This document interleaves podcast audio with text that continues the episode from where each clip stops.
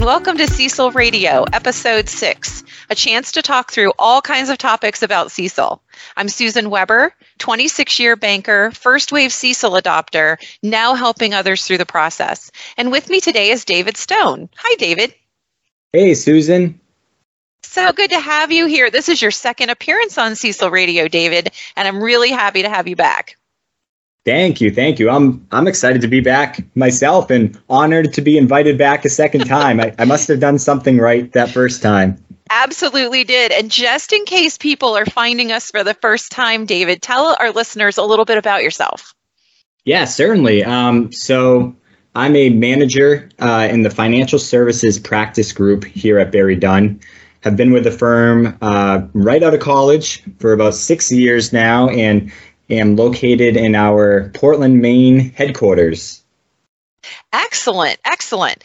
And the last time that you were here, one of our little fun facts that we learned about you is that uh, you still help on the family farm and you were looking at uh, a season of haying. How fun was that in this last stretch of heat, David?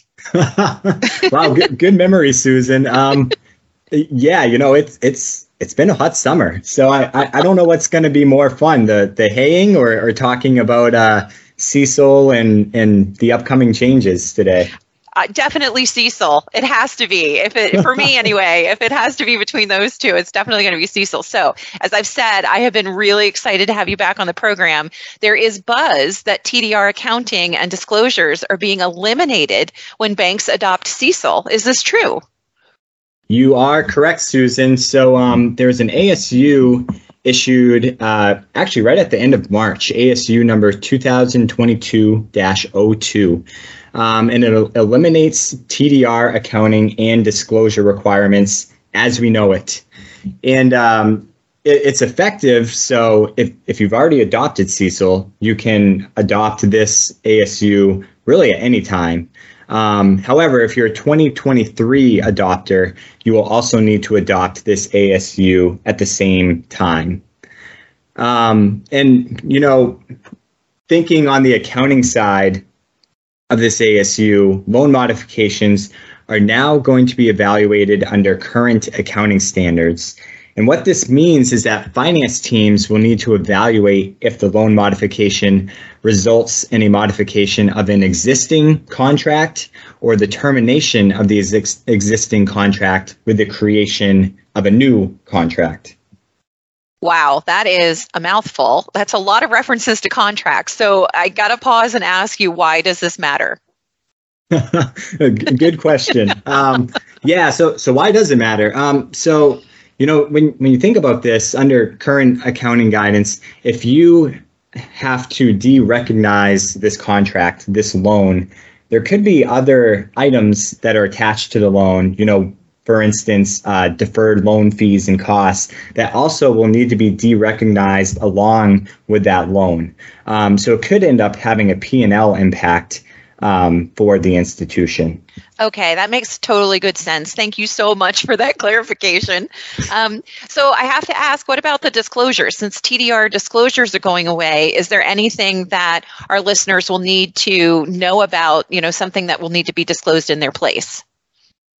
The short answer is yes, there will be. Um, so you're not off the hook that easily. Um, TDR disclosures are indeed going away, but um, there are some disclosures that will that will replace those traditional disclosures. So there's a new set of disclosure requirements for loan modifications to debtors experiencing financial difficulty. And the key here is that that last piece, debtors experiencing financial difficulty. Okay, hold on. I got to stop you there again, David. So sure debtors experiencing financial difficulty, I mean, wasn't that really the whole focus of TDRs? It just sort of feels like the wolf in sheep's clothing here, like we're doing the same thing all over again. So maybe talk a little bit about what's different. Yeah, yeah. So it, it does sound a bit like TDRs. And, you know, I, I think the key here is that, um, you know, with TDRs, you, you may have heard the saying before once a TDR, always a TDR and TDRs by definition are considered impaired loans. So that's going away with this ASU and the adoption of CECL. um, because the whole idea of impaired loans is going away with CECL and being replaced by individually evaluated loans.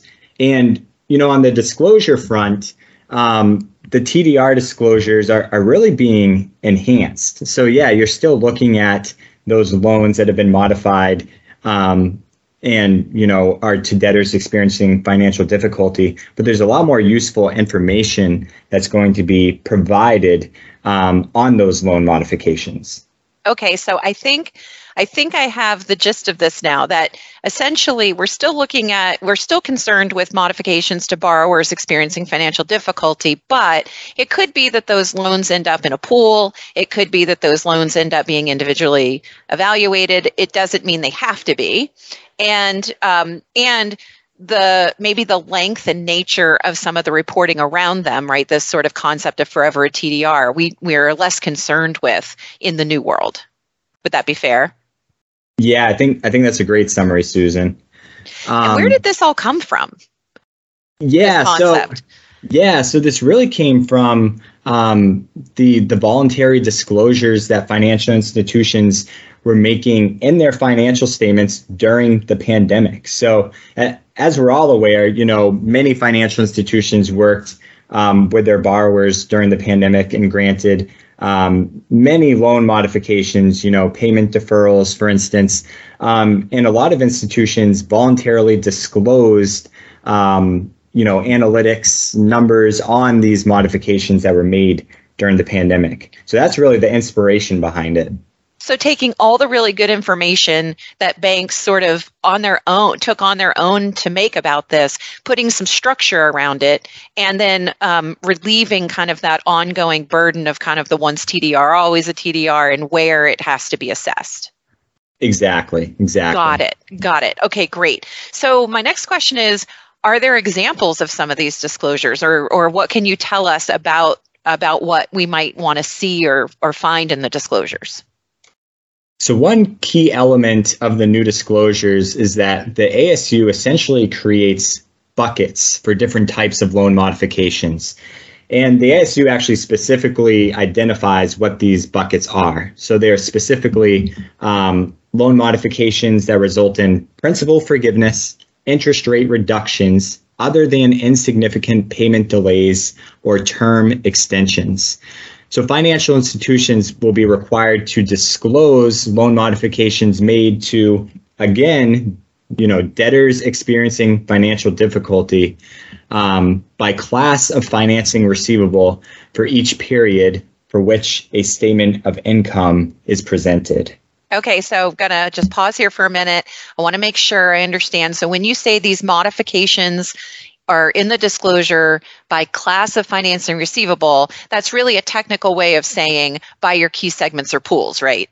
Exactly. Yeah. Okay. Yeah, you're, you're okay, right, great. Susan. Yeah. Awesome. um, and so this disclosure, it's going to be by type of loan modification. Um, and the period end amortized cost basis of the modified loan needs to be disclosed, as well as the percentage of modifications to the total period end amortized cost basis of receivables in that class of financing receivable. So, you know, just to provide a real quick example, I know that's a, a lot of terminology in there. Um, you know, let's say you have a commercial loan of I don't know, 100 bucks. We'll, we'll keep the numbers small here. Um, Excellent. and uh, and it's it's modified. So you have a commercial loan modified uh, that had an amortized cost basis of $100. You would have to disclose that amount in your footnotes, as well as the percentage to the total class of commercial loans. So let's say you have, you know, total uh, amortized cost basis of $1,000. You would then disclose um, that that modification is 10% of your commercial loan amortized cost basis. Okay, that's great. And um, and just to clarify too, what modifications is there a time limit or a time parameter around the modifications that need to be disclosed? Yeah, so these modifications that you're disclosing are only modifications made in that reporting period. Okay, that I think that's really a key point worth repeating. So in other words, unlike the old TDR disclosures, this new one is not cumulative, right? We're not aggregating and constantly adding to. You. Banks are only reporting on modifications made in that reporting period. Correct. Yeah. Okay, awesome. That was a lot of really great information, but almost too much for people who may be driving around listening to CECL Radio, right? Because who doesn't want to drive around listening to CECL Radio? Um, so maybe it helps to just let them know where they can find a good example of the new disclosure. Sure. So actually, right in the ASU itself, um, there's a good example of the new disclosure, and it's in um, it's in ASC, so Accounting Standards Codification, you know, once this gets codified, uh, 310-10-55-12A. Um, that's the exact reference and provides, you know, um, an example disclosure that can be uh, referred to. That's great. And you've published a brief article about these changes also that includes that reference as well. So, um, you know, David, thank you. I think we'll try to include that uh, that uh, accounting reference as well as the link to your article in the podcast description. So anybody listening as they're driving around, don't have don't pull over, don't have a wreck. We'll uh, include that in the podcast description. So okay, I do have another disclosure question though before we leave that topic. What if a loan is modified? Let's say for example somebody reduced the interest rate and also gave them principal forgiveness. Would that loan be disclosed in two different buckets? Mm, yeah, great question, Susan. Um, the answer is no. Um, so, in this instance, a separate bucket would actually be created for loans that have been both modified via interest rate reduction and principal forgiveness. Um, a loan modification should never be disclosed in more than one bucket. Okay, that is really good to know. Thank you for that clarification. Um, is there anything else? Are there any other disclosure requirements that people should be aware of? Yeah, so there are a few other key requirements that I think are worth mentioning. Um, so one is that you know the financial effect of the modification needs to be disclosed. So, for instance, you know for loans that had their interest rate reduced, the disclosures would need to disclose these interest rate reductions. Um, and this doesn't need to be on a loan by loan basis. Uh, it's actually going to be in the aggregate. And the ASU actually specifically calls for disclosure of the reduction in weighted average interest rates. So you're going to take all those loan mods in the reporting period and calculate, you know, the weighted average interest rate and disclose that reduction in weighted average interest rate in your footnotes. Okay. All right. Excellent. Anything else? Yeah, a few others. So, uh, performance of these loans in the 12 months after modification also needs to be disclosed. Um, and, you know, I envision this looking very similar to past due tables that are currently disclosed in financial statements. Um, okay. And and another thing, you know, similar to current disclosure requirements, there's also required disclosures on loans that were modified and subsequently experienced a default within the 12 months following modification. Okay. And and lastly, one, one more uh, qualitative information also uh, should be disclosed on how these loan modifications and defaults are factored into the allowance for credit losses. Okay, sounds good. And I, but I do want to just clarify the two points you made about um, performance tracking and subsequent default. I just want to clarify that once the first 12 month window on those modifications has passed, right, the first 12 months I guess, disclosure window since they've passed. The performance and default tracking can stop on those, right? That's correct. Yeah. So to provide a you know a brief example, um, if you had a, a, loan that was modified, uh, I don't know, let's say in in May, um, you know, you would have to if that loan then defaulted six months later, that would be a disclosable event. However, you know, if it went 12 months and then maybe defaulted the following June or July, since it's beyond that 12 month period, it, it's it's not necessarily a disclosable event. Excellent. Okay. So, how should financial institutions be preparing for these new disclosures? Yeah, so, you know, financial institutions they've had procedures in place to determine if a loan mod is a troubled debt restructuring.